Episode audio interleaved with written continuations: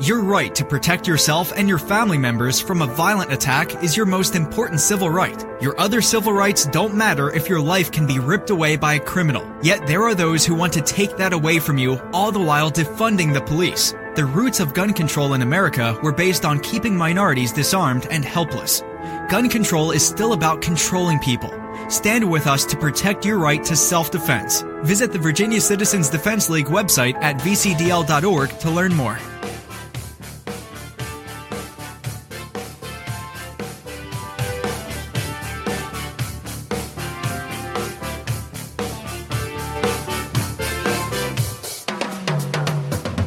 The home of Patrick Henry, Richard Henry Lee, and the Lee brothers. Chocolate covered insects? A cicada? Who's eating these things? I can't wait to share that with you coming up. What is the, what is the argument for the trans policy? The one that's being implemented. What is the what's the argument for it? We'll discuss that coming up. And of course, Virginia Schools has a new trans inclusive policy implemented across the state. Cover that next. Virginia citizens and American patriots, radio is the founding fathers intended, the Lee brothers. My name is Scott Lee.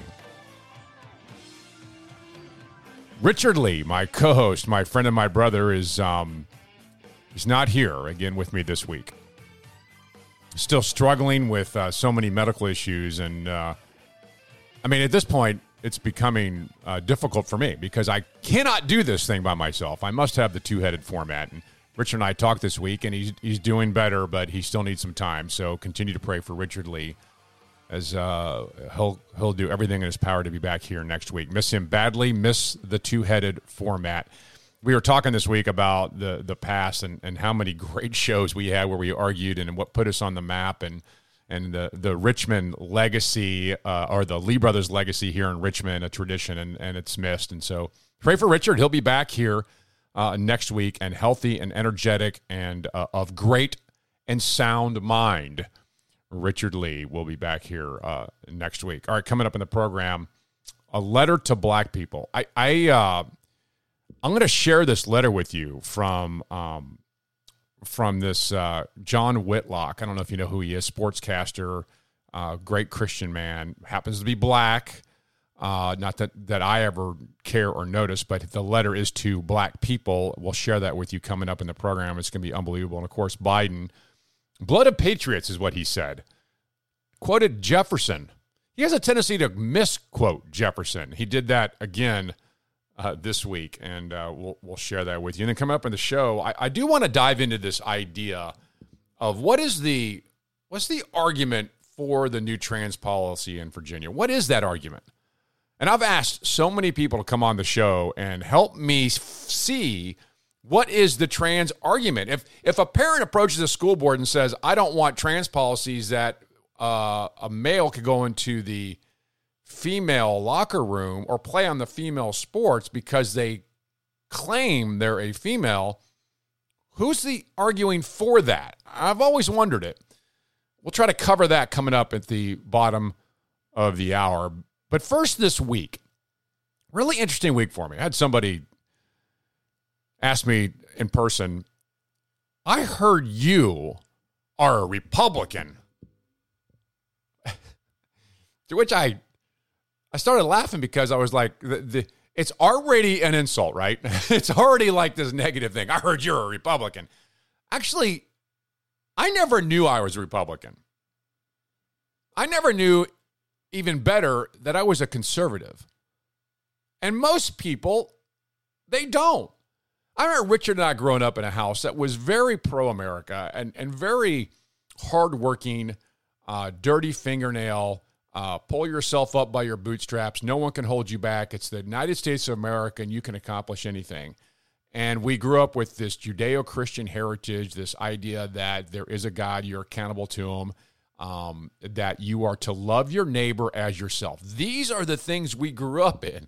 I mean, and at the dinner table, we discussed these things. These are the things we talked about. We had morals that we believed were right and wrong. And we never once said, if you break these morals, you're an evil person. Never once did we even think that if someone else was doing the things that we disagree with, that they ought to be somehow shunned, made fun of, mocked, and impugned, because that's not what Christians believe. And we weren't taught that in our home. It wasn't until much later that I realized that all these ideas and principles that I held somehow had a label that was applied to them. Who would have known? And that label was conservatism. Oh, Scott Lee, you're just a conservative. I am? You mean the idea of lower taxes is a conservative idea? The idea that people who work hard for their money should keep most of it?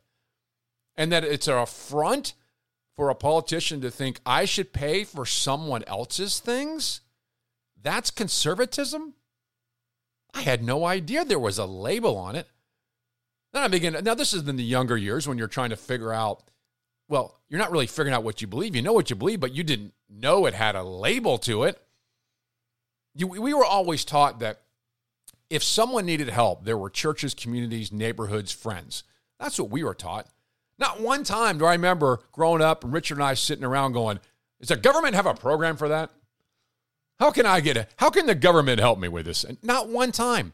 Not one time did we ever say in our house, Call your congressman and get this fixed. We never did. We kind of always thought that the best government was the one that was closest to you, it was local. We always thought the Constitution was the document that we should all follow. And it seemed to do very well. And why would we argue with things like the First Amendment, freedom of speech, the Second Amendment, the complete Bill of Rights, the Ninth and Tenth Amendment, federalism, separation of powers? Why would we argue these things? In our house, we just grew up and, and believed them and thought the founders were brilliant men who did amazing things. We never were told it was a label applied to us. I was never told I was a conservative or a Republican, which, by the way, it's they're completely different. You must understand. It wasn't until much later that I realized, okay, if I'm a conservative, where can I apply these conservative principles? Which party was it? I quickly realized there was one that was more conservative than the other. And in that way, you gravitate toward that one way. So, what happened? How is it that the Lee brothers grew up in this household and we didn't even know we were conservatives until somebody labeled us that. Then we realized that, wait a minute, what does conservatism mean? If it's so bad, someone would call me this week and say, hey, you're a Republican. I thought, man, is it, is, that, is it that bad? Is it bad to have certain things that you believe are right and wrong? Or is it, are we past that in our culture today? You can't even say something's right or something's wrong. You can't do that anymore. Look at our schools. We talk a lot about schools on our program. We talk a lot about schools because it matters. It, in my opinion, is the civil rights issue of our era. Somehow we're told that you must go to these government run schools. You have no choice. If you were told you had to go to a grocery store in your district, and that was the only grocery store you could shop, you'd be appalled, but somehow we allow that in education. There's a reason why you've never heard the term failing grocery store because no one would go there, but somehow we've accepted the term failing school because they're forced to go there. Am I a conservative because I believe that? Am I labeled something because I've always believed that you ought to have choice in schools and the parents have the right to say how their kids are educated other than a bureaucrat in a far off land? Or you're a bureaucrat in your own land. Your school board gets to decide that. Never never understood how the schools have changed so radically, only that the parents have now become the least of the concerns. What matters most is how we can teach your kid about things that should really, quite frankly, never even be mentioned in our schools. How is it that the LGBTQ thing is such a powerful conversation in elementary school or in high school? How is this possible? It turns out in Virginia, we now have a forced policy on every school for the LGBTQ, or more specifically, the trans policy. You see, what is happening here is there's a requirement directed by the Virginia Department of Education that was approved by the General Assembly, which is all Democratic, the 2020 legislature requires local school boards to adopt policies that are consistent with, but may be more comprehensive than the model policies developed by the Virginia Department of Education by the start of the 2021 22 school year, which is coming up. So, some of these revised policies include schools shall allow students to use a name and gender pronouns that reflect their gender identity without any proof or evidence that they've in fact had surgery, that they are in fact removed the certain parts, just whatever they say. Now the schools shall allow this. They must have access to facilities such as restrooms and locker rooms that correspond to a student's gender identity shall be available to all students. What? This is the new school system in Virginia? Access to facilities and restrooms and locker rooms that corresponds to what the kid thinks in his mind. Not reality, but what the child thinks in his mind, we must obey. It's really interesting that these are the places of education, and science matters more what someone thinks in their head than what is reality. Coming up, an eighth grader will take a school board to task in Loudoun County. It's powerful, it's amazing. Then I'll give you the details of what this policy could really mean for people, and I mean parents and students in the Commonwealth of Virginia. All that in 60 seconds. The LeeBrothers.com. The LeeBrothers.com. Every Mojo 50 show is available on demand at mojo50.com. Your right to protect yourself and your family members from a violent attack is your most important civil right. Your other civil rights don't matter if your life can be ripped away by a criminal. Yet there are those who want to take that away from you, all the while defunding the police. The roots of gun control in America were based on keeping minorities disarmed and helpless. Gun control is still about controlling people. Stand with us to protect your right to self-defense. Visit the Virginia Citizens Defense League website at vcdl.org to learn more. Do you take a lot of medications and pills? Do you know someone that does? Organizing them and taking them and transporting them can be a headache, but not anymore. My Pills to Go has the answer. My Pills to Go is designed to package your weekly supplements of vitamins and medications within seconds to fit your on the go lifestyle. It's a revolutionary and radical new home medication management system. Simple and easy to use, this system allows you to package daily pills into individual heat sealed packages. And by sealing your medications into label packages, you can be sure you're taking the right medication at the right time. My Pills to Go. Find out more at mypillstogo.com. That's mypillstogo.com. Mypillstogo.com. Richmond's example of radio as the founding fathers intended, the Lee brothers.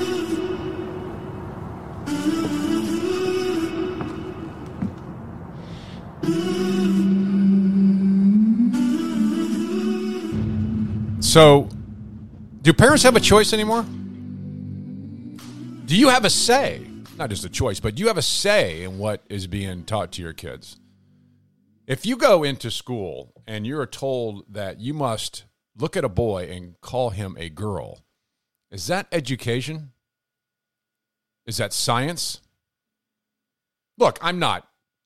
I, I, the thing is, is coming up in the program, we're, we're going to find out the other side of this. I, I want to investigate this a bit and find out why someone thinks that transgender policy to be like the top of the list of things going on in our education system. And we'll do that in a second. But first, here's the policy in Virginia. Statewide policy will conclude like this Boys will be allowed in girls' locker rooms, period, with accommodations made for those willing to say they are uncomfortable. Isn't that interesting? The accommodations aren't for the transgender, it's for everyone else who feels uncomfortable because that's perfectly fine for them to all feel uncomfortable. For overnight school trips, listen to this. Schools are d- directed to eliminate the practice of segregating students by gender. I don't even know I don't even know what to think about that. Is there is that seriously an adult writing something about how we can't on overnight school trips we can't say men over here and women over here? We can't go male, female. We can't do that? Parents may not have the last word on gender pronouns schools use for their children. They, they may not have a choice at all in this.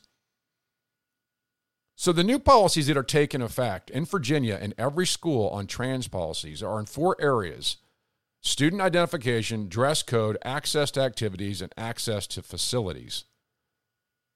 All this for how many transgender kids are there? I mean, if there's one in a school, would that be, that would be way past the normal stat? Now, you may be thinking, no adult would think this way, right? Well, adults are pushing this. The General Assembly pushed this. The Virginia Department of Education is all for this. So these are run by adults. Here's an eighth grader addressing Loudoun County School Board about this new trans policy. The feelings are not why we have separate bathrooms. We have separate bathrooms because of what our bodies do in them. Hang on a second. Feelings are not the reasons we have se- uh, separate bathrooms. You, you, you, she's right. We, we don't determine which bathroom you go into by feelings. And isn't it crazy that we actually are having a conversation? In, in my opinion, if we get to the point where we can't identify who goes in what restrooms and and uh, based upon their gender, then society and civilization, by definition, breaks down to chaos. It's the simple things. I mean, if you just if you could do the simple things, civilization exists. If you break that down, it gets chaotic, crazy. If we're told that men can have babies, that we're told that the family doesn't matter, that we're told that two moms can raise kids and there's no consequence. I mean, we're told these things. It's the breakdown of civilization. There are consequences for that. If you're told there's no determination on which bathroom you use, that's essentially chaos. An eighth grader knows this. The feelings are not why we have separate bathrooms. We have separate bathrooms because of what our bodies do in them. Bodies matter. Calling girls bigots because they don't want to use the toilet in a stall next to a boy or get undressed next to a boy is cruel and wrong. But telling her that she must be okay doing it in the presence of boys because their preferred pronouns are she, her, how evil can you be? Oh. Girls' bathrooms do not exist to validate identities. Boys and girls' restrooms don't exist to validate identities. This was probably one of the most powerful statements at every level. That if someone is listening, and maybe you're trans, um, you're pro-trans, you're you you think there ought to be more trans people, or you don't ever want to tell a trans that they're wrong, or you don't want to tell anyone they're wrong. Maybe you just have this heart that is so big that it doesn't really matter. Let's just let them go in any restroom they want. Does this not compel you at all? This is just an eighth grade girl really asking some legitimate questions, which we're going to play again for you. Let's break this down. Here it is. The feelings are not why we have separate bathrooms. Okay, first part. That's we've already made that statement. They're not why we have restrooms. They're really not. Feelings were never.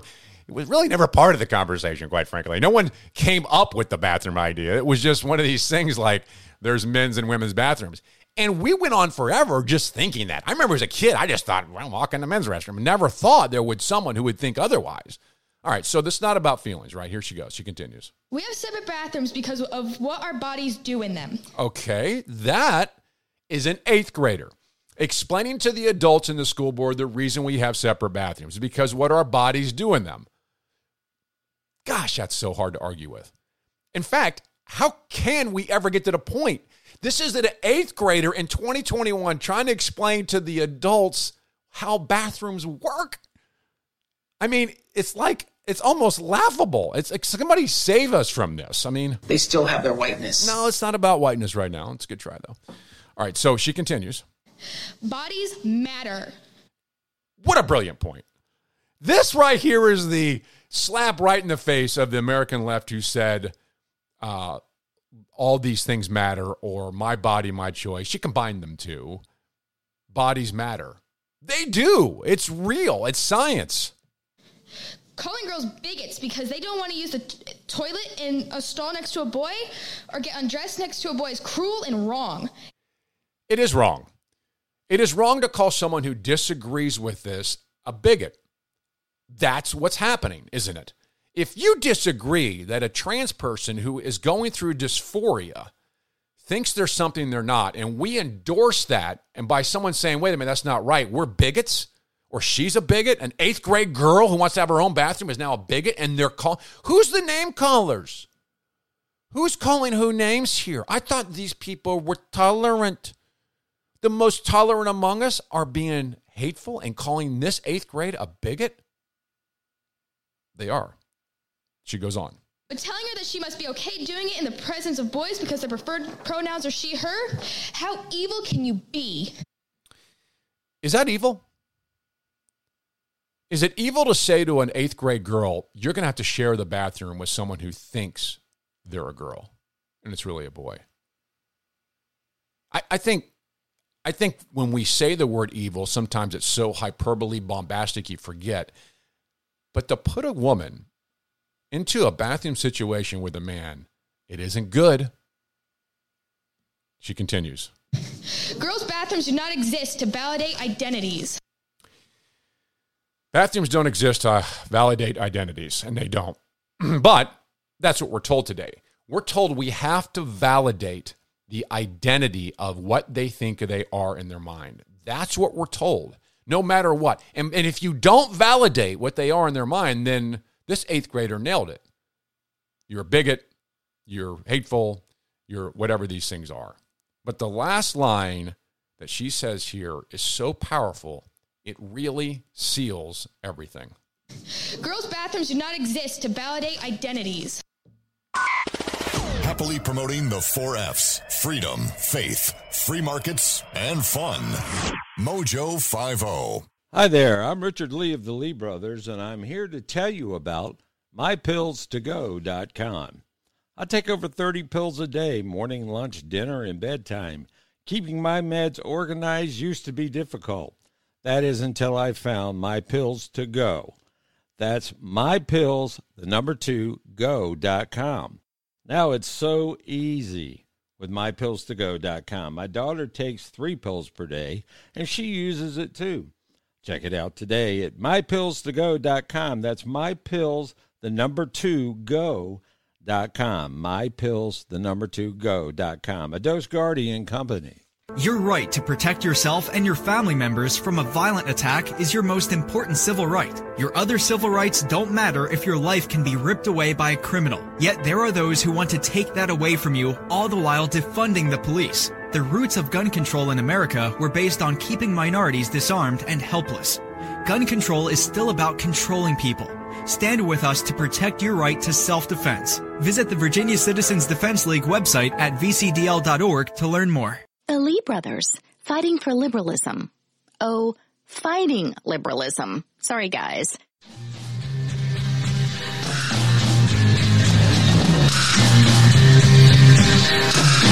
Yeah, get it right, would you? It's amazing what we're fighting today. I long for the days of just fighting simple liberalism. Don't you? I mean, come on. I just want to have regular arguments like uh, Keynesian spending versus uh, free markets and free people. You know, just simple things like that. You know, but we, we fight everybody on this. The private market, it just doesn't work. That's what I want to argue with. I want to argue about whether the free market works in capitalism. Instead, I'm arguing about which bathrooms to go into. I'm arguing with people about what we should be teaching our kids in school. School, math, science, English, history, these things we should be Uh, logic. How about a logic class to teach kids how to think instead of what to think? The entire school system is hell bent on teaching kids what to think, not how to think. You know, if you think the correct way, you're going to, the conclusion will work for you. But we don't teach them how to think, teach them what to think. I mean, except the eighth grader you just heard, she knows how to think. Isn't it interesting what we're arguing in our schools today? When you send your kid to school, the chances of them hearing everything against the things you raised are almost 100%. You believe in free markets and capitalism and waving the American flag and Pledge of Allegiance, your kid will come back and tell you all that's crap in almost every school in America. If you're told, if, you, if, your if your son or daughter goes to a school and believes that marriage is between one man and one woman, they are told it's crap, they're wrong. Go home and say marriage could be anything you want it to be. Or that you're told that you have to accept whatever else someone thinks in their mind. And by not doing that, you're mean and cruel. Can we get back to math, please? What's two plus two here? I mean, why, why are we? Why do we have teachers and the school board with an agenda? I why can't you leave all that stuff? Here's an idea to the parents to raise their kids as they see fit. Instead, you do the opposite. You raise your, the kids, the parents raise their kids to how they see fit. Then they take them to the government schools, and the teachers in government schools tell them the exact opposite. That's not that's not taking what you care about what parents teach. You're trying to put an agenda out there. I I long for the days of real debates about the things that, that I used to think were so critical and everything else was left to the home, like tax cuts. Those are great. I mean, those are great things to talk about and argue about. I mean, should we cut taxes or raise taxes? I mean, you typically have a group of people who think if the government had more of the money, then it would do better than the people who keep it. And then you got people on the other side that say, wait a second, you know, if people kept their money, they could take care of people better and be more efficient with charity and that kind of thing. And it used to be the great argument. Now we got to argue whether the bathroom is acceptable to go into, whether we have to change the entire policy of every school in Virginia because one kid has dysphoria. It used to be somebody who came to you and said, I think I'm an alien from outer space. We didn't just say, oh, good for you. We actually said, wait a minute. Do you know you're not? Those days, remember them? All right, coming up. Let's. What does the pro trans side say? Let's break that down a second. And offensive speech in school? There's a list we should go by. That is next. The LeeBrothers.com. The LeeBrothers.com.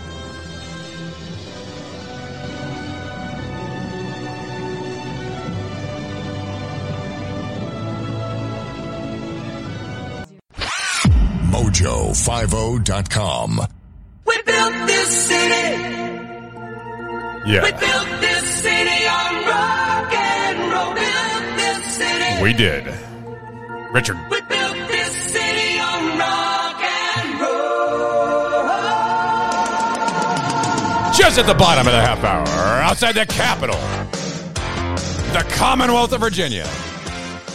The Lee Brothers. My name is Scott Lee. My co host, my friend, and my brother, sitting to my left, sometimes my far left, is Richard Lee. Unfortunately, he's not here. Just heard from him, though. He sent a text saying, Hey, um, you know, working hard to recover. Look forward to coming back. Keep praying for me, he said. And uh, of course, you know, that's what we do here because we believe in that. And uh, so keep praying for Richard Lee as he uh, will return and turn this into another two headed talk show again. Hey, check us out, please, if you would. Mojo50.com. Mojo50.com. That is the uh, our new home of the Lee brothers and the uh, brainchild of the uh, late Doc Thompson, who we became so close with here in Richmond for, what, eight years or more, or whatever it was. Obama years and that kind of thing. And Doc was a good friend of ours, and it's just an honor to be on his station. And his uh, entrepreneurial mind gave us this opportunity. So, uh, mojo50.com. When you go there, click on the Lee Brothers. Yeah, we're there. You click on the shows, and there's there we are. And then um, if you click there, you'll find uh, a couple videos we think you would very much care about. One is the Screwtape Letters by C.S. Lewis. Th- This is, um, I, I, if you've never heard of this, check this out, please. LeeBrothers.com, mojo50.com, LeeBrothers.com, and click on this and watch. It's a 28 minute interview uh, about the Screwtape letters. Spectacular. I promise you'll like it. Also, Capitalism Rocks. You'll see why, what we're talking about. And of course, um, the uh, the great John Whitlock on sports and politics in it. All at the LeeBrothers.com. The LeeBrothers.com. And that you can find um, a, a bunch of uh, that information, including about us. By the way, the Screwtape letters, I must say to you, after I watched this video this week, it actually gave me some some thought about kind of my opening monologue in the first of this hour about how our family grew up and what was our our principles that kind of gave us this th- these foundations, and that's why I think you enjoy the Screwtape letters. All right, so I have uh, I invited so many people to join me this week, mainly because you know Richard's not here. I have no one to talk to. It's I got one person here, but that's you know they're not talking to me. No one talks to me anymore. I can't you know, Richard's not going to talk to me because he's not here. So I invite people to disagree with us that do disagree with us to actually come on. You, it is interesting to me somebody who's so vocal online, either on Facebook, Twitter, or wherever it might be, but would refuse to come on any show and talk about those issues with the, an audience that you know disagrees with you for example, if if the uh, I got an invitation from any liberal think tank, any liberal radio show, or anybody who disagrees with me on anything, including theology, which, by the way, on Arminian Calvinism, I'd love to debate that. That would be phenomenal. Um, I would go. If someone invited me, I wouldn't look for answers not to go. Why? Because these are the things I care about. I'm passionate about these things. I happen to believe that I'm right about them. If someone thinks differently, I would love to know how they think. Don't you? I mean, shouldn't we challenge everything? Yeah, including your own thought, including your own massive presuppositions, which so many of us have. We have these we have these built-in ideas and we cling to them bitterly, but we never really dive in debate and say, is my presupposition, the worldview I see things through, is it correct? Does it make sense of the things that I see? These are healthy things that I think we've lost. Actually, C.S. Lewis and Tolkien would get together at a little pub in, in Oxford called The Child and the Claw. Um, and they would, um, the Eagle and the Child, I think is the name of it. I screwed that up already? I think it did. Anyway, they would go there and they would, they would have a pint and they would debate theology and then encourage each other to write the most massive, incredible books of our lifetime, The Lord of the Rings and um, The Lion, the Witch, and the Wardrobe. You see what debate can bring? A healthy debate is a very good thing. And our country has lost this. And I went and talked to the uh, retired FBI agents about this, and, and, and they agree. We just lost the ability to have a, a, normal conversation. So I, I reach out to people all the time. You say, you know, please come join me. So I reached out to um, the Arlington Young Democrats and, and uh, Alexandria Young Democrats, and, and Matt Royer happens to be the president of this organization. I asked him to join us because he wrote something on Facebook which I thought was interesting. It's the perspective of the pro trans policies in Virginia. And he's kind of taken the task the parents who don't want these policies in their school. And so I invited him on to share with me his view. He he he responded back, mind you. Now a lot of people don't respond back, so give credit to Matt Royer. He did respond back with, "I don't have time today, this afternoon, or this evening.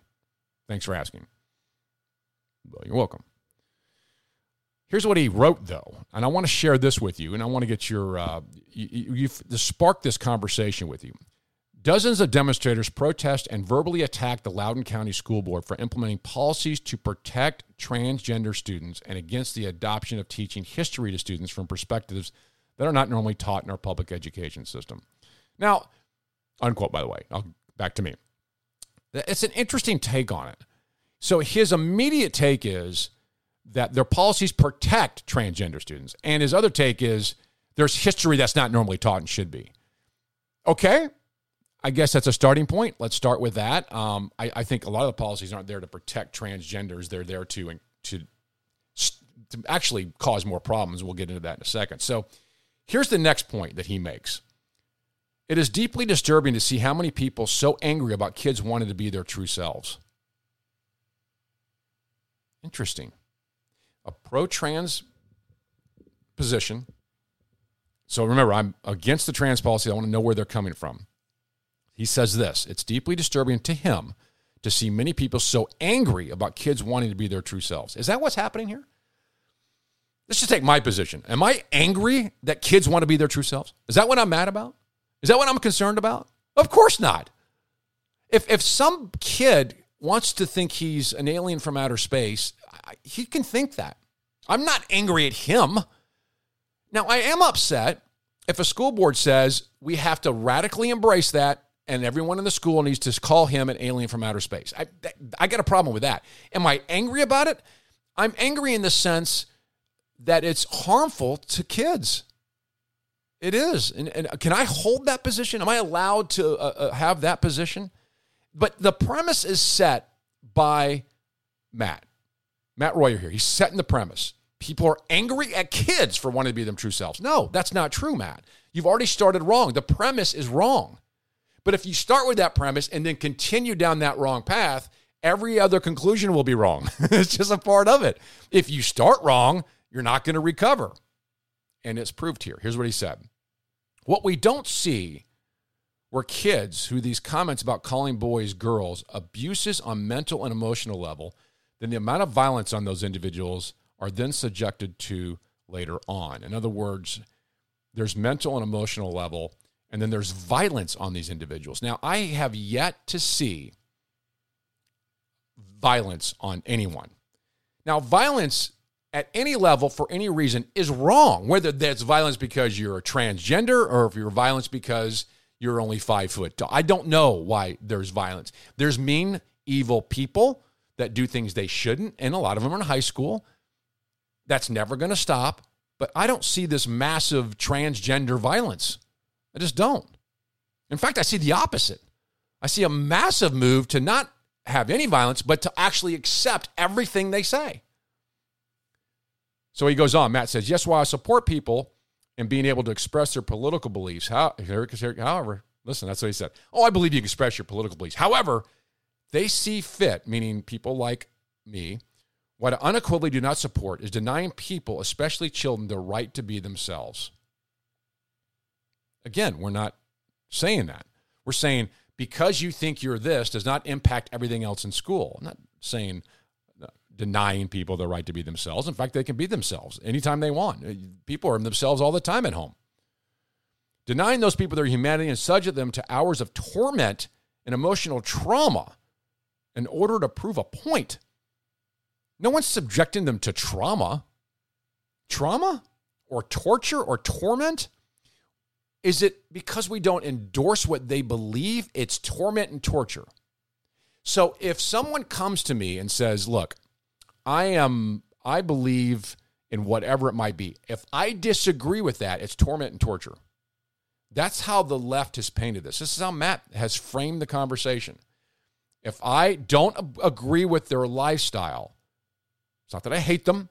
I don't want them to die. I just disagree with their lifestyle. Then, therefore, it's torment and torture and emotional drama on them. Hmm. So I have to endorse everything that someone does. If someone comes to me and says, uh, "Hey, um, whatever it might be, whatever you want to say is something that's wrong, it has to be endorsed. Otherwise, you feel bad about it." Here's the interesting thing. Here's what he goes next. When your political platform is baked in with all these things together, it's not a political belief; it's hatred. There you have it. It's hatred. If you believe or or don't believe in transgenderism or you believe it shouldn't be pushed into schools or that men should only be in men's restrooms or women should only play on women's sports, if you believe that is now called hatred. If the left can count you and label you as a hater, then there's nothing they shouldn't do to stop you. The ends justifies the means. Not only are you full of hate, they say, but you're also evil, therefore you must be defeated. It is a premise that is wrong and it's very damaging to a good debate. If this guy, Matt Royer, thinks I am hateful because I disagree with it, then they win. That's the trump card, you see. Not to use a bad word, but that's what they think. Then this statement I thought was interesting. What does someone identifying themselves a certain way or loving someone do to you to make you so angry all the time? Again, isn't that interesting? They think that you're angry because someone's identifying or loves someone else. Again, you can't have certain standards and live up to them. Otherwise, you're always angry and you hate people. That's how they think the conservatives act. Here's how he ended it to transgender and non binary students and to the LGBTQ student population at large. We see you, we hear you, you are valued, you are important. No one should have the right to tell you you are not, and no one is. No one is saying that. Give me the person to sit up there and go, You're not valued, no one likes you, everyone hates you, it's not happening. That's the premise. That's how the argument goes. I wanted to see how the pro trans group think. That's how they think. They immediately think you are evil and full of hate. And immediately from the word go, you uh, you're on the wrong side of the issue. And that's how we can never come together. Very, very difficult. Coming up, oppressive language in colleges. Now we have a list of what those are. And all the teachers, all the teachers were given Teacher of the Year award in Harrisonburg, Virginia. If everyone's special, no one is. In 60 seconds, we'll explain it theleebrothers.com. Theleebrothers.com. Every Mojo 50 show is available on demand at mojo50.com. Your right to protect yourself and your family members from a violent attack is your most important civil right. Your other civil rights don't matter if your life can be ripped away by a criminal. Yet there are those who want to take that away from you, all the while defunding the police. The roots of gun control in America were based on keeping minorities disarmed and helpless. Gun control is still about controlling people. Stand with us to protect your right to self-defense. Visit the Virginia Citizens Defense League website at vcdl.org to learn more. You take a lot of medications and pills? Do you know someone that does? Organizing them and taking them and transporting them can be a headache, but not anymore. My Pills to Go has the answer. My Pills to Go is designed to package your weekly supplements of vitamins and medications within seconds to fit your on the go lifestyle. It's a revolutionary and radical new home medication management system. Simple and easy to use, this system allows you to package daily pills into individual heat sealed packages. And by sealing your medications into label packages, you can be sure you're taking the right medication at the right time. My Pills to Go. Find out more at mypillstogo.com. That's mypillstogo.com. Mypillstogo.com. Richmond's example of radio as the founding fathers intended, the Lee brothers.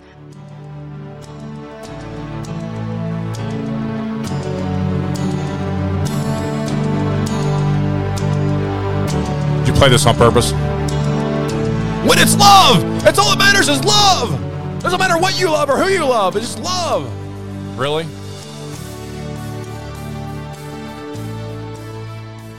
Virginia citizens and American patriots. The Lee brothers.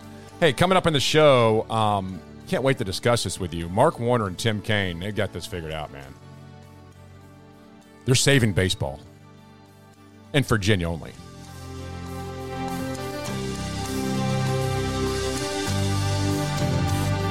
Not other states, just Virginia. Virginia only. Mark Warner thinks uh, taxpayer dollars ought to be spent on minor league baseball. this is hilarious. Coming up next hour, I promise you, you'll enjoy this. All right, all cities, uh, all city teachers were declared Teacher of the Year in Harrisonburg, Harrisonburg, Virginia. After a year when teachers have gone above and beyond and provided encourage, engaging leaders and learning for students over a variety of platforms, Harrisonburg City Public School Superintendent Michael Richards said he felt that no single teacher for the division should be chosen as Teacher of the Year. Couldn't you really make that case like anytime? But during the pandemic, Scott, they're all good. All of them? There wasn't one that stood out?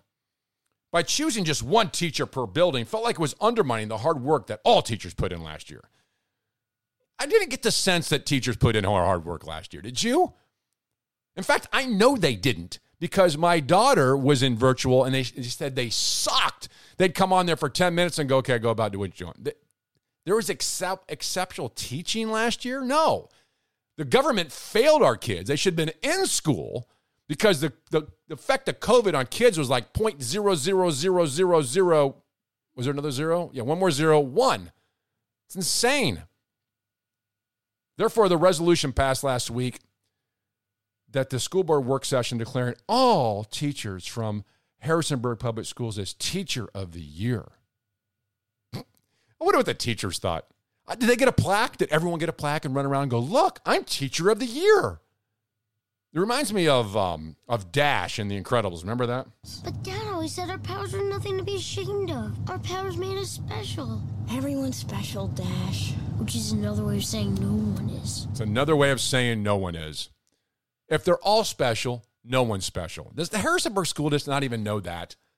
I mean, why even make a statement? You can't say they're all special because then they'd pretty much, like Dash says, well, that just means no one is. Which is another way of saying no one is. a kid figured it out in the movie Incredibles, but the adults at Harrisonburg can't figure it out. Either can the adults at this uh, university. What's the name of this silly school?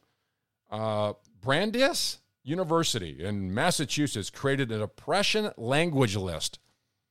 Oppressive language list. Now, who has time to think this way? always wondered this. What is going on in the minds of, of some people on the left? Were they never kids? I think they were kids. They just grew up. There's like still kids. They're kids on the playground. That's a a, uh, that's offensive language. You just got punched in the mouth when you're a kid. Now adults they can't punch you in the mouth. They just want to limit your speech. This is exactly where we are. It's it's really quite embarrassing.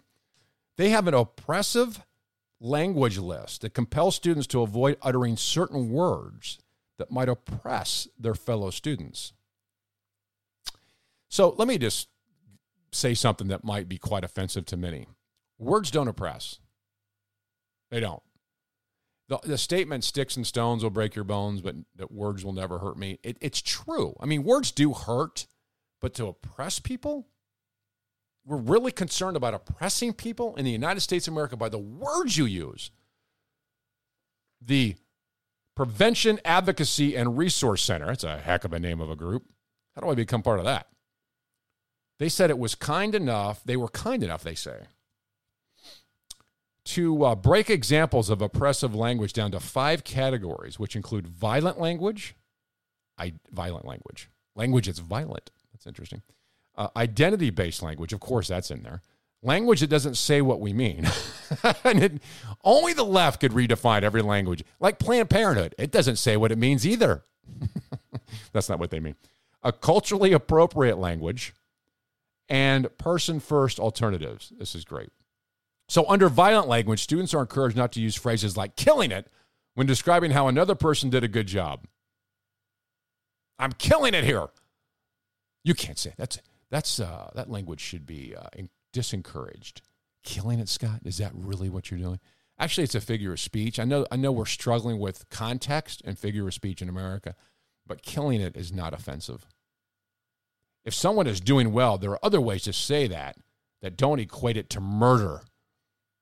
Well, actually, killing it isn't applying it to murder either. It's meaning, in context again, it has a meaning. It's funny how the left has no idea of what context is. You think this university would know what context is. They they teach kids how to read and do these things, and context matters because there's certain rules when you read books. One of which is what's the literary genre. The second thing is context of the of the words that are in there. You think they know that, but no. This group was also suggesting uh, the term general rule instead of rule of thumb be used. Now, you can't use the rule of thumb. You know why? Most of you don't have any why because it doesn't matter. You used it, never really thought about it being offensive or oppressive. No, it is uh, rule of thumb was an expression allegedly comes from the old British law allowing men to beat their wives with sticks no wider than their thumb. So you think when someone uses the term rule of thumb, they're beating their spouse with a stick. Of course, context matters, but to the left, it's offensive because they're part of the professionally offended. This is what they do for a living. They don't teach your kids at university, they just take a huge amount of your money and then they're professionally offended. They teach your kid how to be professionally offended. Aren't the schools wonderful places?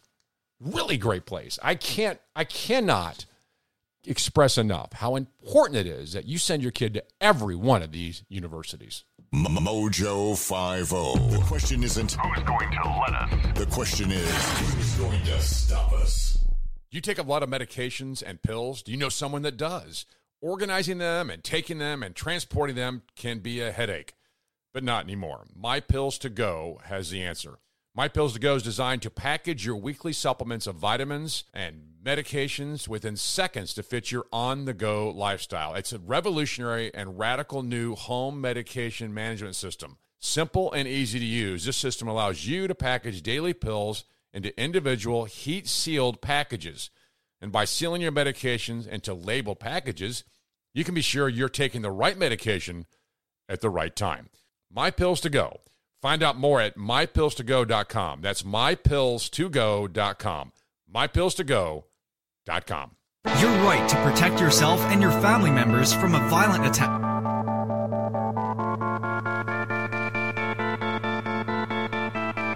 But Dad always said our powers were nothing to be ashamed of. Our powers made us special. Everyone's special, Dash. Come on, Which Dash. is another way of saying no one is. No one's special. Dash. It's pretty good. Dash can figure it out. He's a cartoon character. Surely the American public education system can. Maryland Chocolate Shop in Maryland, Virginia. 17 year old insects are being fried and fed to you. The, the cicada, you're familiar with this thing. It's a 17 year old bug. It's coming out from under the ground. And now there's a chocolate shop in Maryland. It says, let's cook them and base them in chocolate and you eat them. Wish I was joking. Uh, it's not, it's actually true. Sarah Dwyer of Bethesda started coating cicadas in chocolate and selling them in 2004. Now our chocolate shop, get this, has a 10 day backlog on cicada orders. Who? You mean in a chocolate shop?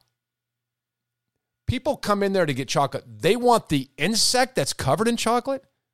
And there's a backlog for that? She says when you combine the chocolate, the cinnamon, and the nuttiness of the bugs, nuttiness of the bugs, it really gives you that holiday feeling of when you're walking around a big city when they're roasting nuts on their side. No, it doesn't. Sorry, it's it's not. What what are we doing here? What what are we as a culture doing here? She said her employees gather the cicadas from a cusp of trees behind their chocolate shop. The bugs are so numerous that they land right on the employees. The cicadas are then put in a paper bag and placed in the freezer where the cold temperature puts them to sleep before they die. It's nice of them. You don't want to kill them right away. Put them to sleep and then they die. Then they boil the cicadas to clean them and crisp them in an air fryer. And everything fried is good, including a cicada, which, by the way, is hideous in its looks. And I'm sure tastes like chicken or what. Who does this stuff? Once the cicadas have been fried, she sprinkles them with either cinnamon or savory Old Bay seasoning, and they ready to be covered in chocolate. This is a chance for consumers to become more familiar with the type of protein that she thinks will be a lot more popular by the next time these insects start to sing again. Now, I'm for slaughtering the cicadas at a huge rate because they're annoying, they're ugly, and they're loud. But eating them is a completely different story. We really going to eat these things? Who would do this? Oh, by the way, oh, there's an agenda behind it. Here's what she said. That's not there's not enough protein to go around and I think I really do think that in 2038 people will not think twice about eating a bug at all, she said. Freak show. This is the logical consequence of the radical environmental movement. This is disgustingly stupid. Getting any green folks in the, in the uh, Commonwealth? No, they're in Maryland. The green folks are in Maryland. We're now cooking bugs and eating them, eating bugs and chocolate. And we're told it's good for the environment. We're told it's a new way of protein. We're told that you're going to like it. No, no, no. Not that you're going to like it, that you must like it. You will like it. You will conform to eating cicadas in the near future. You don't think so? oh, no. It's coming, but I'm not going to be part of it. And probably, I'm just guessing, you probably won't either. I'm just as far out leftist guess there. All right, coming up. Letter to black people. It's it's just it's an unbelievable. Can't wait to share that with you. But more than that, Warner and Kaine saving baseball. Saving baseball in Virginia. Over the misty mountains cold to dungeons deep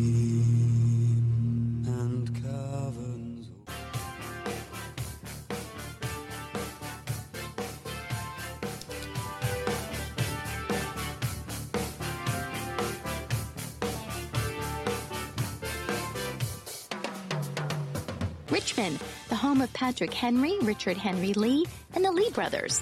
A letter to black people. This is uh, this is unbelievable. It's compelling. Uh, I, I can't wait to share it with you from John Whitlock, who, by the way, happens to be a, a black man, but a letter to black people is coming up. Biden discusses the blood of patriots. Doesn't even know what it means. Of course, he misquoted Jefferson before and missed the mark again. And Mark Warner and Tim Kaine, our senators from the Commonwealth, save baseball because that's their job. That's next. Virginia Citizens and American Patriots Radio. As the founding fathers intended, and the only two headed talk show outside the capital, the Commonwealth, my name is Scott Lee. Richard Lee just sent me a text at the top of the hour and said, "Bro, miss you. I'm uh, I'm recovering here slowly, but I promise you, I shall return to make it the two-headed show that it needs to be." So, prayers for Richard Lee as he is. I think this is the third show in a row he's missed, and that's um, that's frustrating for me. Do you realize how much talking I have to do when it's by myself? Richard, miss you, praying for you. Uh, can't wait to have you back. Uh, by the way, Richard at theleebrothers.com. Very simple email for him. He reads it, Richard at theleebrothers.com. And of course, at theleebrothers.com, three great videos there. I'll talk more about that coming up in the program. But first, I'm always um, I'm always curious on politicians. I'm not curious about them in general, but just how they think. There, when you go to a place called Washington D.C., that's this far off land surrounded by a beltway, run by kings and queens, you become, well, a king and a queen. You really think that your ideas matter. You really think that you're important. You really think that the government should be involved in every single thing that happens on the planet. Everything. There's no such thing as states. There's no such thing as things be left to the states. You're a senator now, a U.S. senator. Do you know how powerful you are? You've got to decide how much water's flushed in my toilet. You got to decide everything.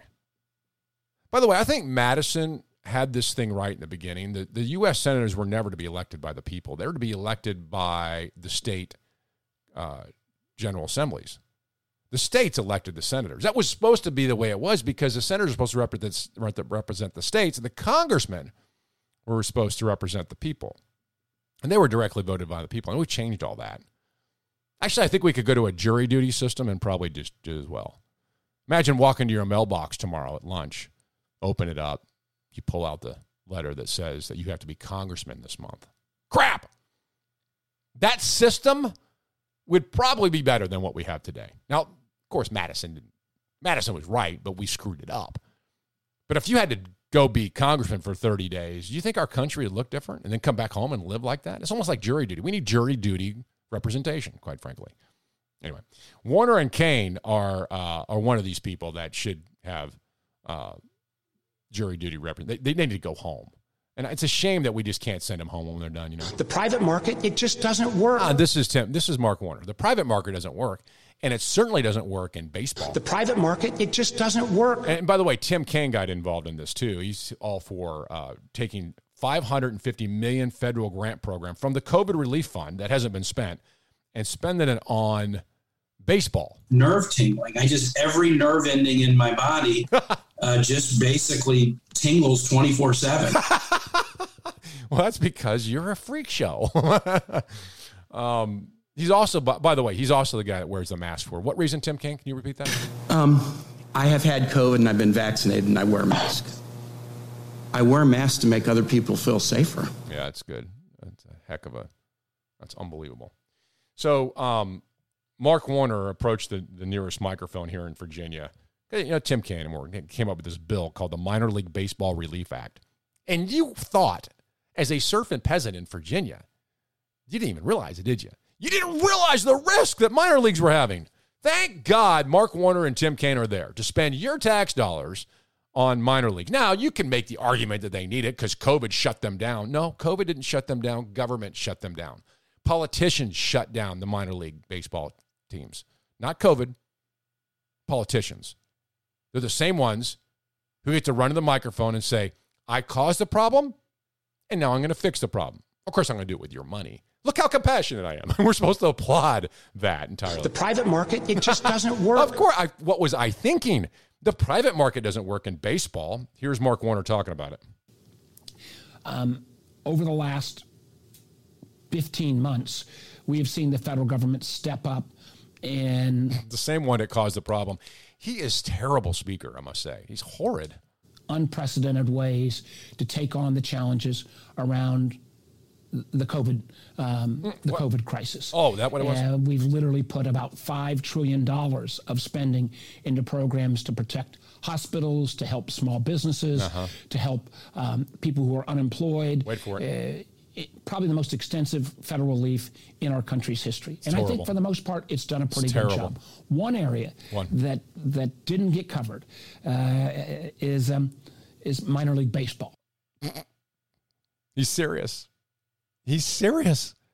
No, he is. Uh, is um, is minor league baseball. All right, hey, save that clip forever because that's going to be right up there with the the private market. Yeah, it just one. doesn't work. It's also up there with what when meat and fish, fresh fruits and vegetables, um, uh, meat and fish. These are what people worried about: meat and fish. The private sector doesn't work, and what uh, is um, is minor league baseball. it's so absurd. It's absolutely absurd. For many working families, catching a weekend minor league baseball game at stadiums across the Commonwealth is an affordable and fun family outing, says Senator Warner. Yeah. And so you're literally making the case from Washington, D.C. You don't think these localities could deal with this? How about opening the thing up and letting people come watch games again? I mean, that might work. I mean, but your concern, so much so that Warner and Kaine both got together for this. Here's what Tim Kaine said Baseball is not only Americans' favorite pastime. You see how he paints it there? That's good, right? It's America's favorite pastime, Scott. Are you really suggesting that our senators shouldn't fund it? It's America's. That's how Tim Kaine starts it. Baseball is not only America's favorite fa- pastime, it brings family and friends together. Oh, I, I missed that part. I'm sorry. Then the government should step in and fund something. We've already spent five trillion. Mark Warner said, "Why not 550 million more?" Ah, it's really peanuts. Really doesn't really matter that much. Besides, it brings families together. It's America's pastime. In fact, there's nothing you could argue the government shouldn't spend money on. There's so many things that bring families together, Scott. So many things. I mean, just think how many areas the government can get involved in. Let me try it, Joe Biden. Just think about it. You know what? I must have missed that. Somewhere in the Constitution, in Article 1, Section 8, that's enumerated powers that says the government can only do these 18, 19 things. I guess number 15 was fund minor league baseball in your home state. If there's $550 million that's just floating around from COVID 19, should it go to baseball? I don't know. We have a trillion, trillion. We spend over two trillion a year above what we should. Maybe we shouldn't spend 550 million on baseball. And I'm a huge, huge fan. Uh, is um, is minor league baseball. uh,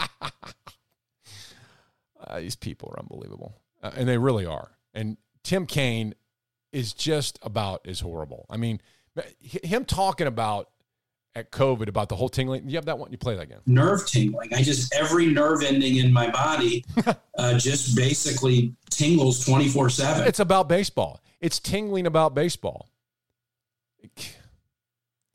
You, you, what do you do with this kind of stuff? I mean, when when Warner came out with this thing about feeding people, making sure people in schools get fed meat and fish, fresh fruits and vegetables, um, uh, meat and fish.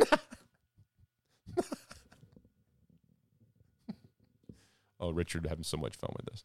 Meat and fish, he says. And then, of course, the the baseball. Th- these people got together. It's by the way, it's bipartisanship. So there's a Republican. Marsha Blackburn's in it for the love of. I don't know how that happened. She's pretty pretty firm on these things.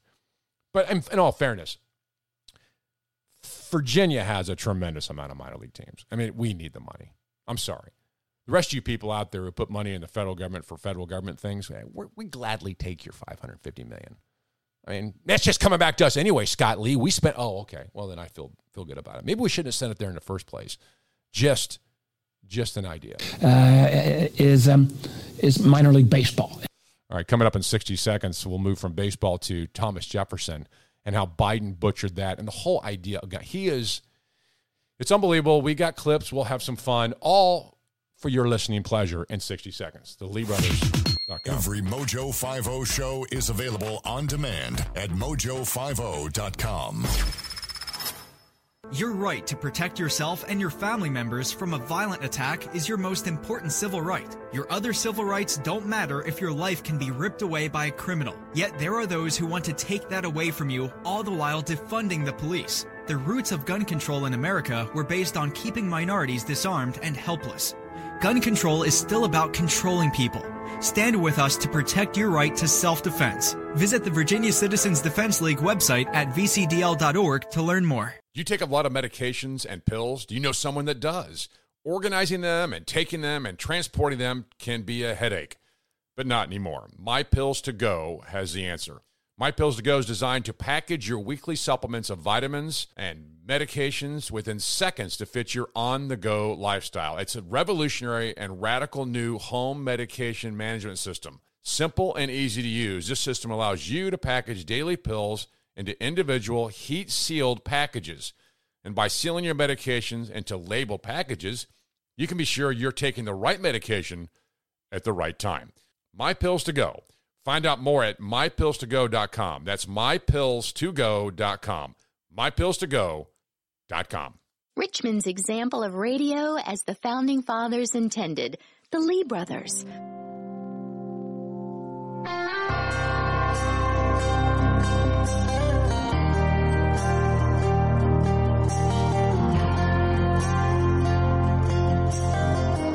Should we let it play a little bit? It's a good song, actually. Right outside of this warm church town. Warm church town. We need more of those warm church towns. So Joe Biden approached the nearest microphone this week and stumbled and tripped and embarrassed himself and uh, quite frankly the country because that's what he's doing right now and it's it's it's disheartening. It's somebody should do something. Quite frankly, he was like, somebody stop it. Don't let him near microphones ever again.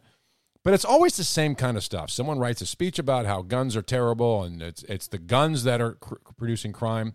When really what we've seen over the last six months to a year is a radical increase of crime, and none of it has to do with guns. It has to do with lawlessness. It has to do with us unwilling to defend the laws of the land. And we have given up on that, and the criminal knows it. You saw the video a couple weeks ago. The guy walks into a CVS pharmacy and loads up a bag of stuff and just leaves. Security guard watches the whole thing happen. We have people destroying property, beating people up. Just happens. No one's saying anything. You think it's about guns? Of course, Joe Biden does. The left does. But the Lee brothers solved the gun thing a long time ago. Ever heard this soundbite? Guns don't kill people, people kill people. Hi, this is Richard Lee of the Lee Brothers. Why let someone pry your gun from your cold, dead fingers? The Lee Brothers don't want this to happen to you. We want your gun. Help the Lee brothers get guns off the streets. Introducing our new free gun collection program. Simply send us an email and we will come pick up the guns or the unwanted guns absolutely free. We are making every effort to make our community safer from unwanted weapons. Patriots at theleebrothers.com. Because we care. Email us today. Email us today. So anyway, um, what happened? Okay, that's pretty good. Um, that's the solution. Look, I mean, if you don't like your weapons, give them to us. Turn them in. We're the gun collection program. All right, here's Joe Biden uh, talking about guns this week and butchering it. The blood of patriots, you know. Oh, this okay. I love this. This is how he starts out. The blood of patriots. He doesn't even know what he's saying, folks. He has no clue. He has no idea where Jefferson came up with this. He heard it somewhere, and he's trying his best to come up with it, and he butchers the whole thing. Here it is. The blood of patriots, you know, and all the stuff about how we're going to have to move against the government. Well, the tree of liberty is not water with the blood of patriots. What's happened is that there never been, if you want to think you need to have weapons to take on the government, you need F 15s and maybe some nuclear weapons. Oh, I see. Well, since we don't have nuclear weapons and we can't get an F 15, then we don't need our other guns? Isn't that making the case for it? Essentially, you're saying, look, you can't, you, you can't take, what he's saying is you can't take on the government, so you don't need any weapons, which is complete garbage, by the way. There's plenty of opportunity for, for free people to defend themselves with the weapons we have, even against a government that has F 15s and a nuclear weapon which, by the way, presupposes that he would use them on the citizenry, doesn't it? Doesn't it sound like that? No, you can try. We'll, we'll put a nuke on you. That's great. Now, where did this Jefferson quote come from? So here's the letter written to William Smith in 1787 from Jefferson. He was talking about a rebellion. He said, We've had 13 state independence, 11 years. There has been one rebellion, talking about the Shays Rebellion. That comes to one rebellion in a century and a half for each state that country before ever existed a century and a half without a, a, without a rebellion. In other words, rebellions happen. What country has it ever existed? And what country can preserve its liberties if their rulers are not warned from time to time that their people preserve the spirit of resistance? That is compelling. It is the foundation of the Second Amendment. So, again, I'll read it again. Here's what, what Jefferson said what country can preserve its liberties if their rulers are not warned from time to time their people preserve a spirit of resistance? Let them take arms, he says. The remedy is to set them right as to facts, pardon, and pacify them. What signify a few lives lost in a century or two? Then he said this The tree of liberty must be refreshed from time to time with the blood of patriots and tyrants. That's just preposterous. Actually, you read it in context, you begin to see what the founders actually believed in and how dangerous they felt government was to liberty. They also recognized it doesn't matter who's in charge. Abe Lincoln said, absolute power corrupts absolutely. The founders recognize this. You give them men power, they are corrupt. You ever seen Lord of the Rings, J.R. Tolkien? Come on, you get the program here. The ring corrupted only one people, men. Men were corrupted by power. Everyone else was able to wield the rings. Actually, Hobbit was able to wield the ring, but men were corrupted by it because it revolved power.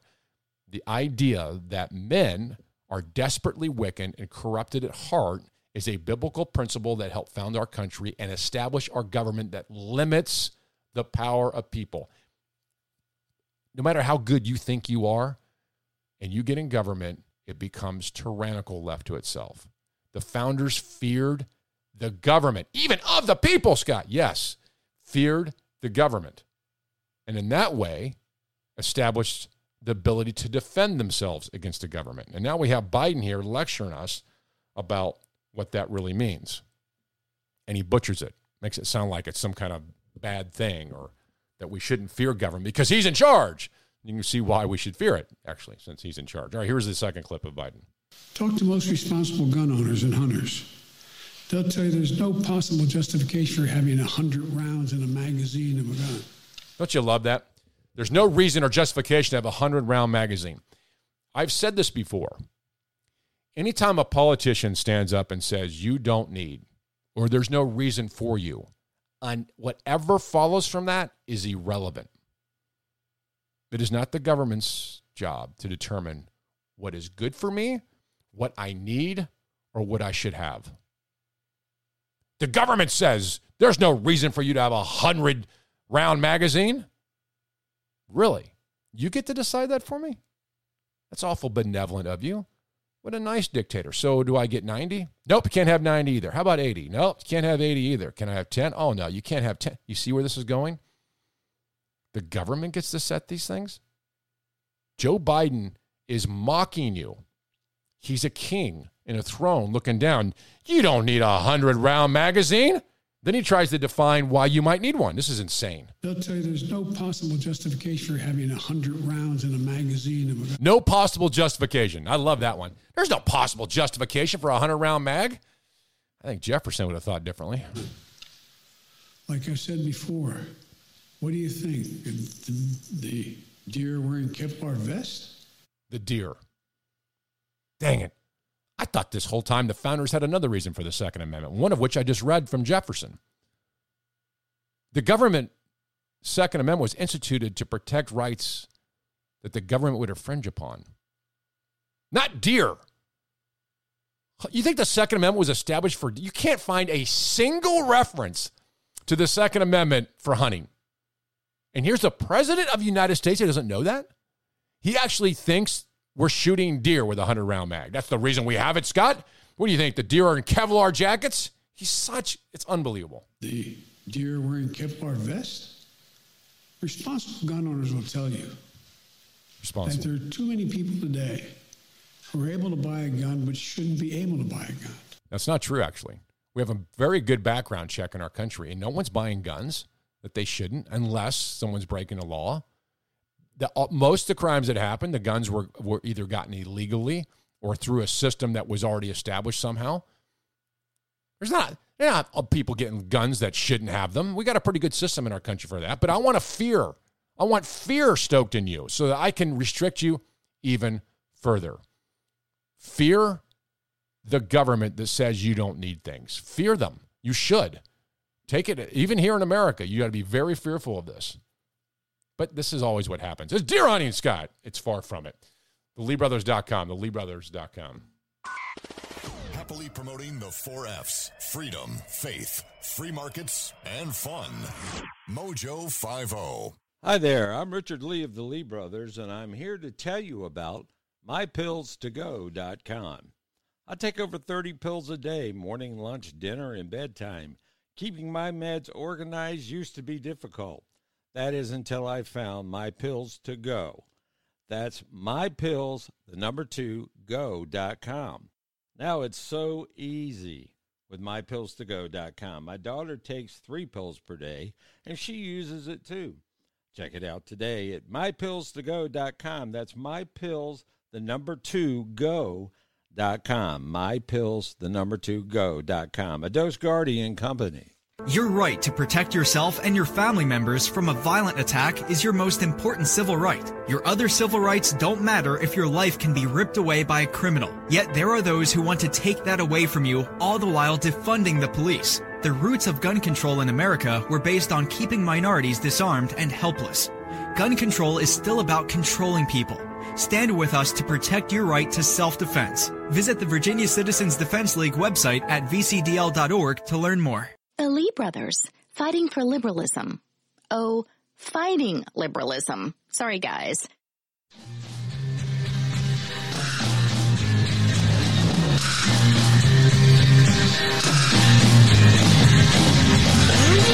Jefferson was right.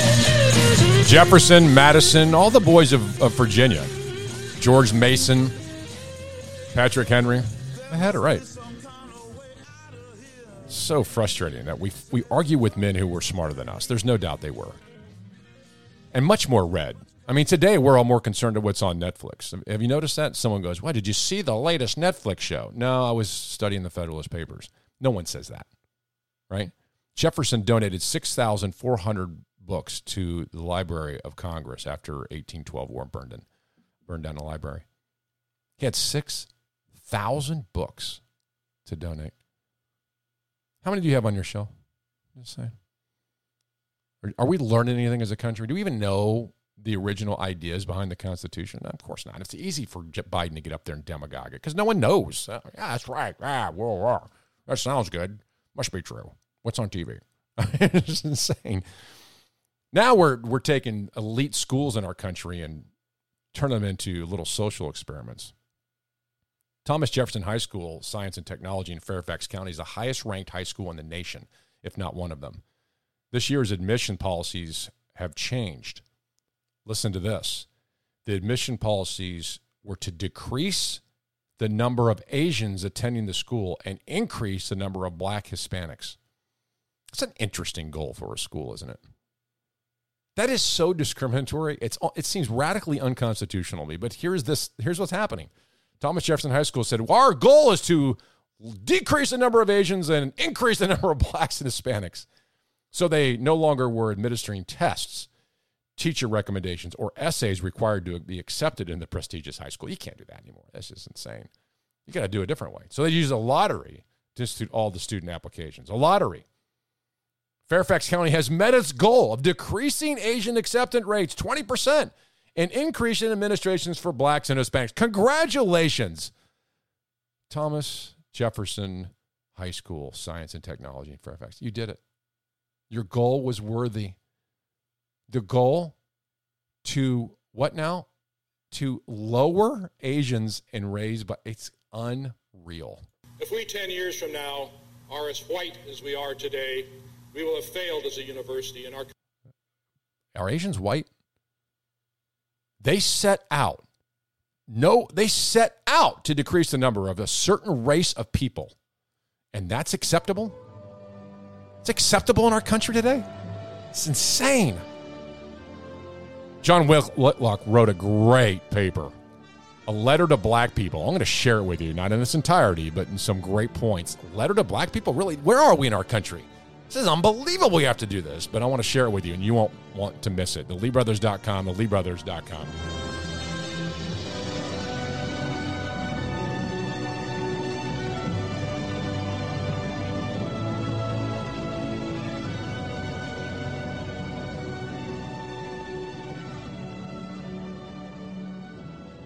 Dot com.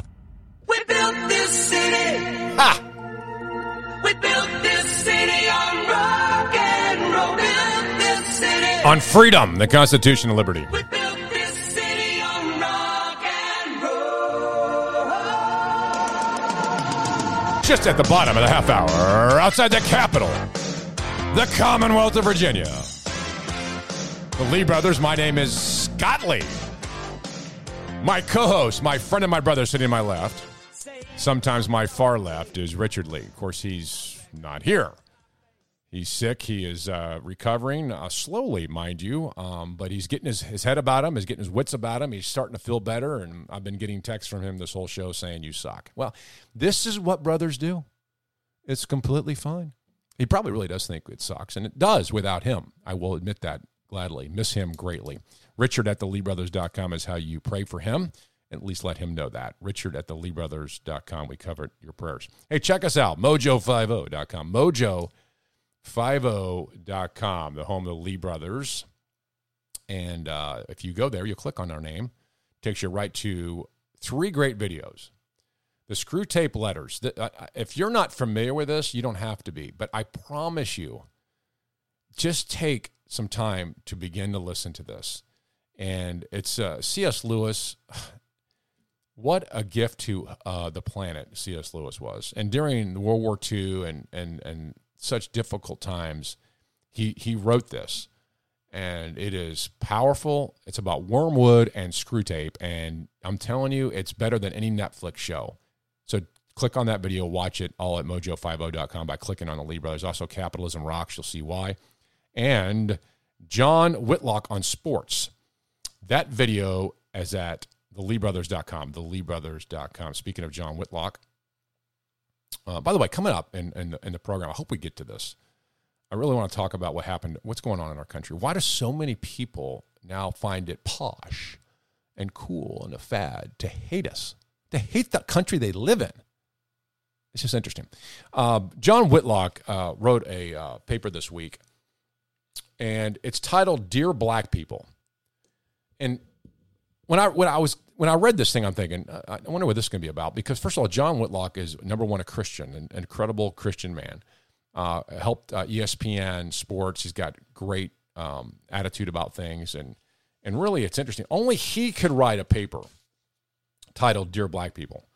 Here's I'm going to give you some some clips of this, and I just want I'm, it's actually more very engaging when you when you hear these things, and it, it, just ask yourself: Is this true? Is what John Whitlock is saying to black people, is it accurate? We'll see. Hang on. Starts this way Dear black people, that's how you thought it would start, right? That's how I, I find it, I, am sorry, I find it offensive. I, I find this whole thing offensive. Dear black people, it's so offensive. Dear white people, dear Asian, this is outrageous. We have to have a conversation like this in our country. It, it, it is it is offensive at the highest level. Yet, I don't know if you remember, we did a show. Uh, it's probably four or five shows ago. We had uh, uh, a lady on. I think it was a transgender. I don't. I don't. It was a boy. Or, I don't remember which way, but but she or, she or he simply said that they want to be identified and looked at as a black person. And we said, "Why don't we just identify you as a human?" Well, that's a shame. They said. It's a shame. I think it's a shame we have to have a paper that says, Dear Black people. But John Whitlock is writing it. So he's writing to his race. I, and I, again, I find this offensive. There is, there's one America. We're all part of it. Dear black people, he says, we are being lied to and set up. The mainstream media, Democrat politicians, social justice activists, and perhaps even your church pastor has led you to believe America is in the midst of a racial conflict similar to the Civil War and Civil Rights Movement. That's how it starts. That's the first paragraph. If you're a black person and heard this or read this, what would your reaction be? You're being lied to. Goes on to say, just five years after Barack Obama completed two terms as president of the United States, we're supposed to believe America has been overrun by violent white supremacists determined to reinstate segregation, Jim Crow laws, and maybe even slavery. That is so true. And by the way, that exact statement, we're told to fear white supremacists, Jim Crow laws, and maybe even going to bring back slavery, is all over MSNBC and CNN. Uh, Go watch that stuff. And then you'll think, if this is what people are looking at, no wonder they hate our country. John Whitlock's letter, Dear Black People, it continues this way. The real war, and this I thought was good, the real war about global power and the future of America's system of government This country's elite global citizens and corporations prefer communism over capitalism and democracy. They prefer China's system over our system. America has been the world's leader in racial progress and fairness. I'll read that again. America has been the world's leader in racial progress and fairness. The mainstream media are not allowed to explain this to you. Advertisers, aka major corporations, will no longer support media outlets that back our current democratic and capitalistic systems of governments. Wow. John Whitlock is right. In the letter, Dear Black People, John Whitlock goes on to say this The fake or faux race war the mainstream media has promoted is a tool being used to convince you and non black Americans that our system of government has been a giant failure. I love what John Whitlock here says here. See, I never have bought into the America's racist thing. And it's very simple. See, racism uh, uh, lives and breathes only in two places politics and the media. It does not live in America. I mean, are there racist people? Well, I'm sure there are but you don't find them, you don't see them. I've never met one. I don't know one. In fact, all the dealings that you go through and me in our lives, in our workplaces, and everywhere, there's no racism. There just isn't. The only place that exists is in politics and the media. And when you listen to those two things, John Whitlock's right. This fake faux war on racism is perpetuated by the mainstream media. It does not exist. It does not. I mean, embrace America, mainstream. It's stop. There's not a racist bone in Glenn Youngkin's body. There's not a there's Trump's not a race. There's not racist politicians running around. It's racist media. There's racist politics, but not in America. So he's right on this. So he says the faux fake war on mainstream media, uh, race wars in the mainstream media, promoted to convince you that government is a failure. They want you to believe that a great reset is necessary to achieve fairness. This is true. The reset, get this. Listen to what John Whitlock says here. The reset is communism, which starts with the gateway drug of socialism and ends with full blown Marxism. China is run by Communist Chinese Party. Communism has no respect for the individual freedom or religion of any kind. Communism has no tolerance for political dissent. Wow. Letter to Black People by John Whitlock. He goes on to say in the letter that your religion and free speech are dead with communism and Marxism. The thing that you're embracing, that you want so badly, this great reset to communism to be fair and have great fairness and equity, will destroy your freedom, your religion, and your speech. It's actually an incredibly good article. I'll expand a bit further here. It goes this way towards the end.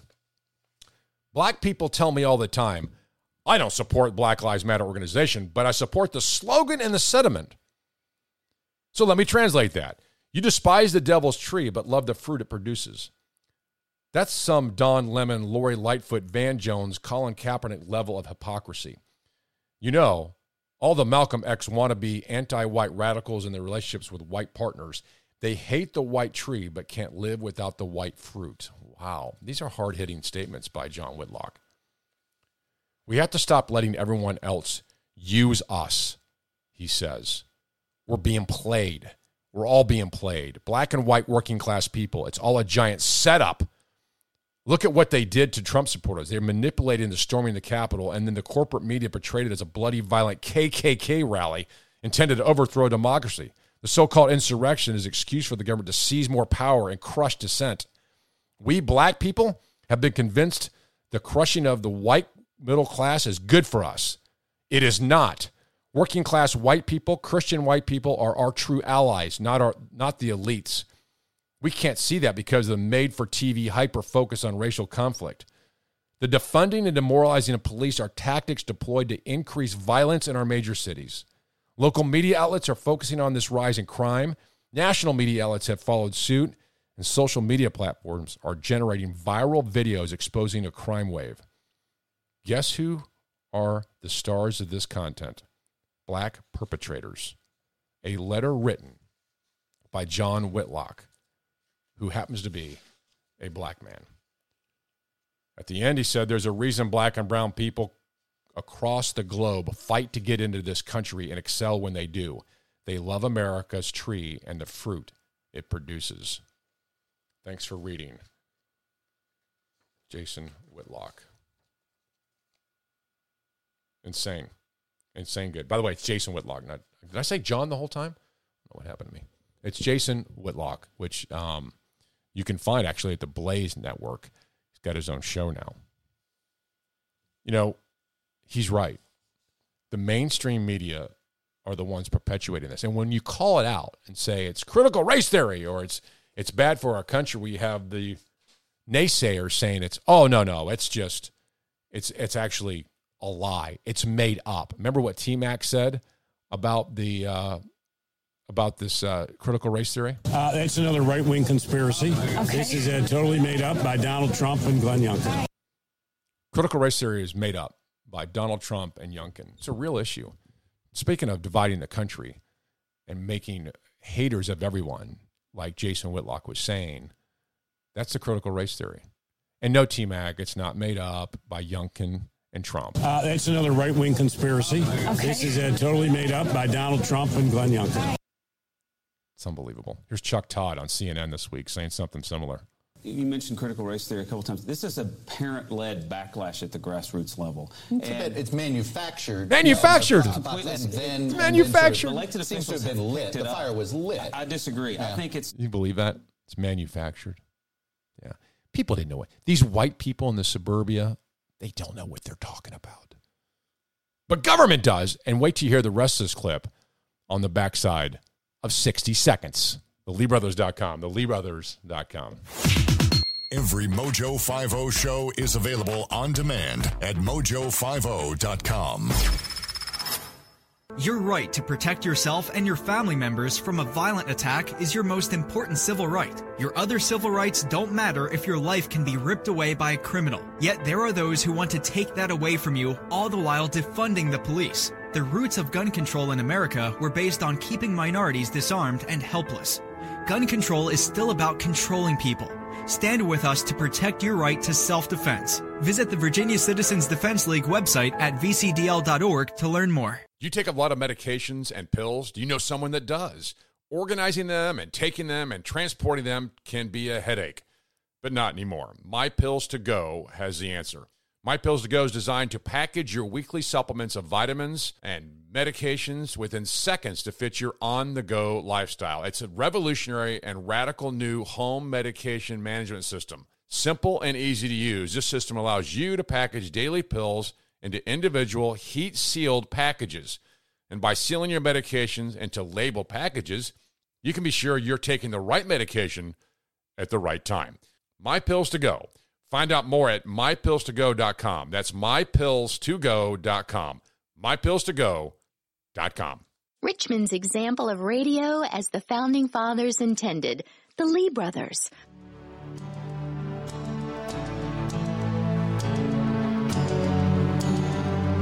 So we need is more love in the country.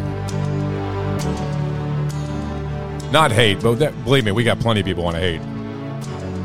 Turn it off. Quit listening to it. If you took a break from mainstream media for one week, I guarantee you it would change your view.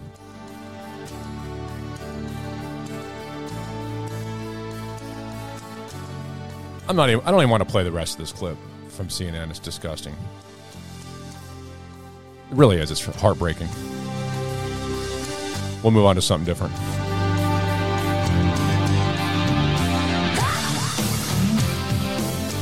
So why do people hate America? there's a there's a different take on things. No, I was thinking this week about just what's going on in our country. There seems to be this movement everywhere that just wants to despise the country, and they're they seem to be gaining momentum. Who are who are these people? I realize that this new survey that was out uh, June 17th revealed 57% of current left leaning undergraduates consider themselves unpatriotic. It's a large percentage. They're left leaning. I don't know why the left hates the country. Why wouldn't the left like the country? They're getting almost everything they want. The country has moved pers- radically left for 20 years. It hasn't gotten more conservative. I mean, if you're a liberal in America, you ought to love it. I mean, look at all the stuff that's happening for you. Every single thing you want is happening. We're teaching kids about transgenderism now and, and wanting to be bisexual and lesbian in, in elementary school. Isn't that what you want? I don't understand. Why are you mad? Why do you hate the country? You gotta love it. I mean, essentially, separation of powers is dead. Federalism's dead. You got everything you want in a centralized government, and they get to punish the achievers. Why does the left hate the country? They're told to. 57% of the leaning left undergraduates in universities consider themselves unpatriotic. Can you imagine actually saying something like that? You consider yourself patriotic? Nope. Hate the country.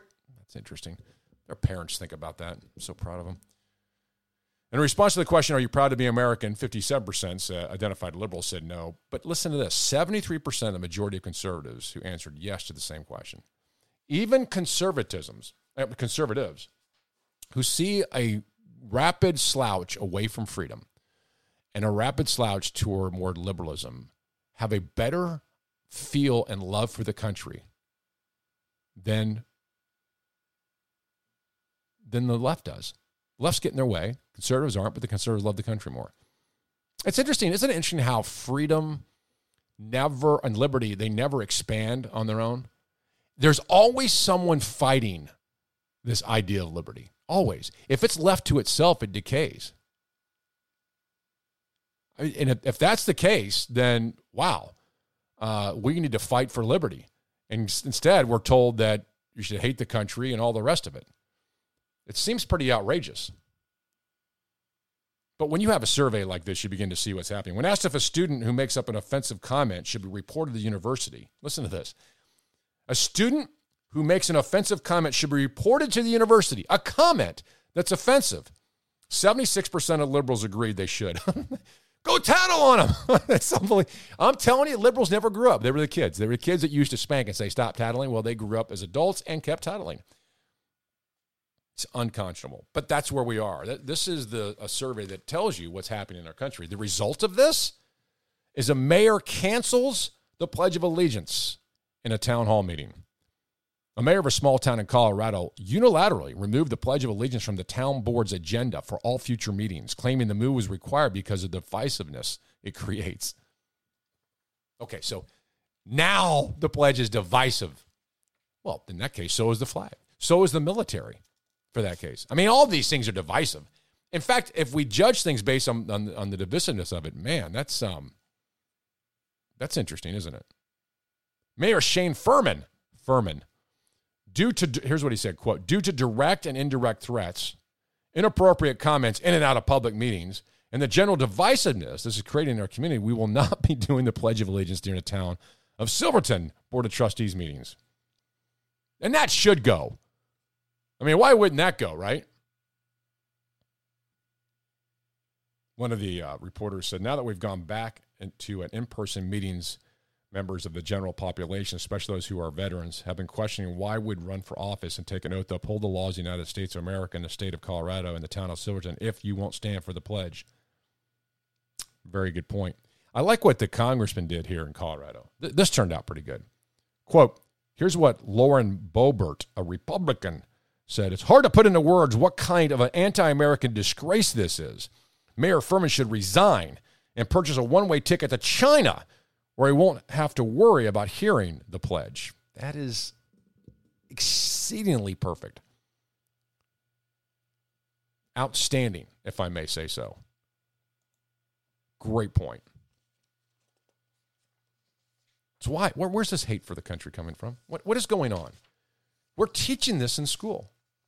We're teaching. You know why? You know why the schools are getting away with this, and we've talked about this on this program multiple times. Richard I are huge school choice fans, but the reason you're getting away with this and it's happening is because, quite frankly, uh, you don't have a choice.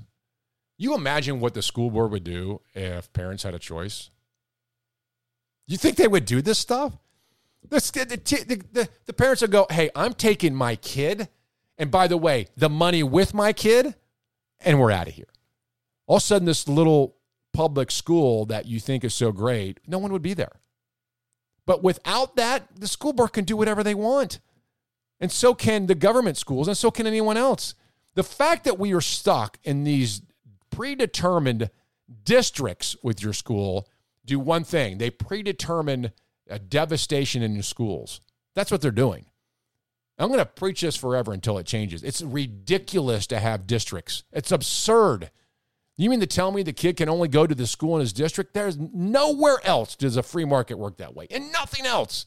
But in schools, it has to work that way. The private market, it just doesn't work. Oh, I forgot. I forgot. Mark Warner. Thank you. That was perfect, by the way. Good timing on that one. This trans athlete, Chelsea Wolfe, said his goal, or her goal, whatever you want to say, is to win the Olympics so I can burn a U.S. flag on the podium. Now, if you're running the Olympics, isn't the Olympics like one country versus another? Isn't it like this idea that says is there, you're bolstered by your country, you get to wear the uniform, you get to go and to, to challenge these other countries, and because of the greatness of the country, you have an athlete that essentially destroys the entire premise of the Olympics. Do you let him compete? If you had an athlete come to you and go, "Hey, I can't wait to win the gold," you go, "All right, but why? Here's why: because I'm going to burn the American flag when I get up there." You'd go, "Get the hell out of get get out of here! This isn't happening. You're not doing this." I mean, wouldn't we do? Wouldn't so? Let me just ask you this way: Any other country on the planet if that happened, they'd go, "Get out of here!" Get, and by the way, we should have complete freedom in doing that. You're you're you're playing for the t- the country. If you don't like the country, don't compete for it. That's one thing I don't understand about this transgender freestyle rider, a BMX rider, which, by the way, that's not a sport. It's a hobby. It's not even a real sport. You're trying so hard to find a sport. You get BMX is now an Olympic sport. No wonder. People are freaks anyway. You shouldn't be allowed to even compete in that.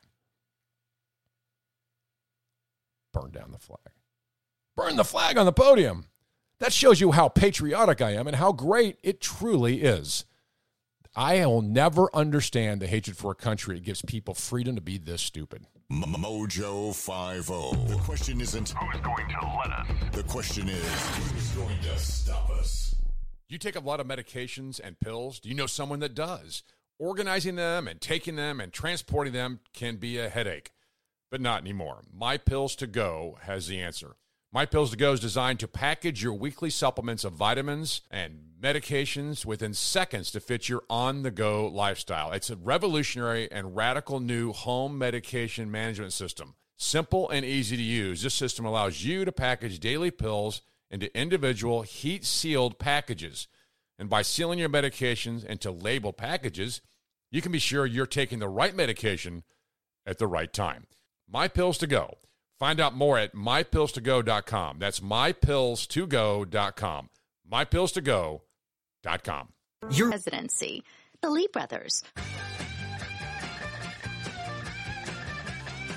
And that, that's a wrap of the radio program. Sans Richard. Scott Lee only. He'll be back next week with your prayer. I trust that you will be praying for my brother and the Lee family as he recovers. We need him back here. I mean, the titleist has been in his chair for three weeks. It's got to stop immediately, if not sooner. All right, one final thing I'll leave with you is did you see?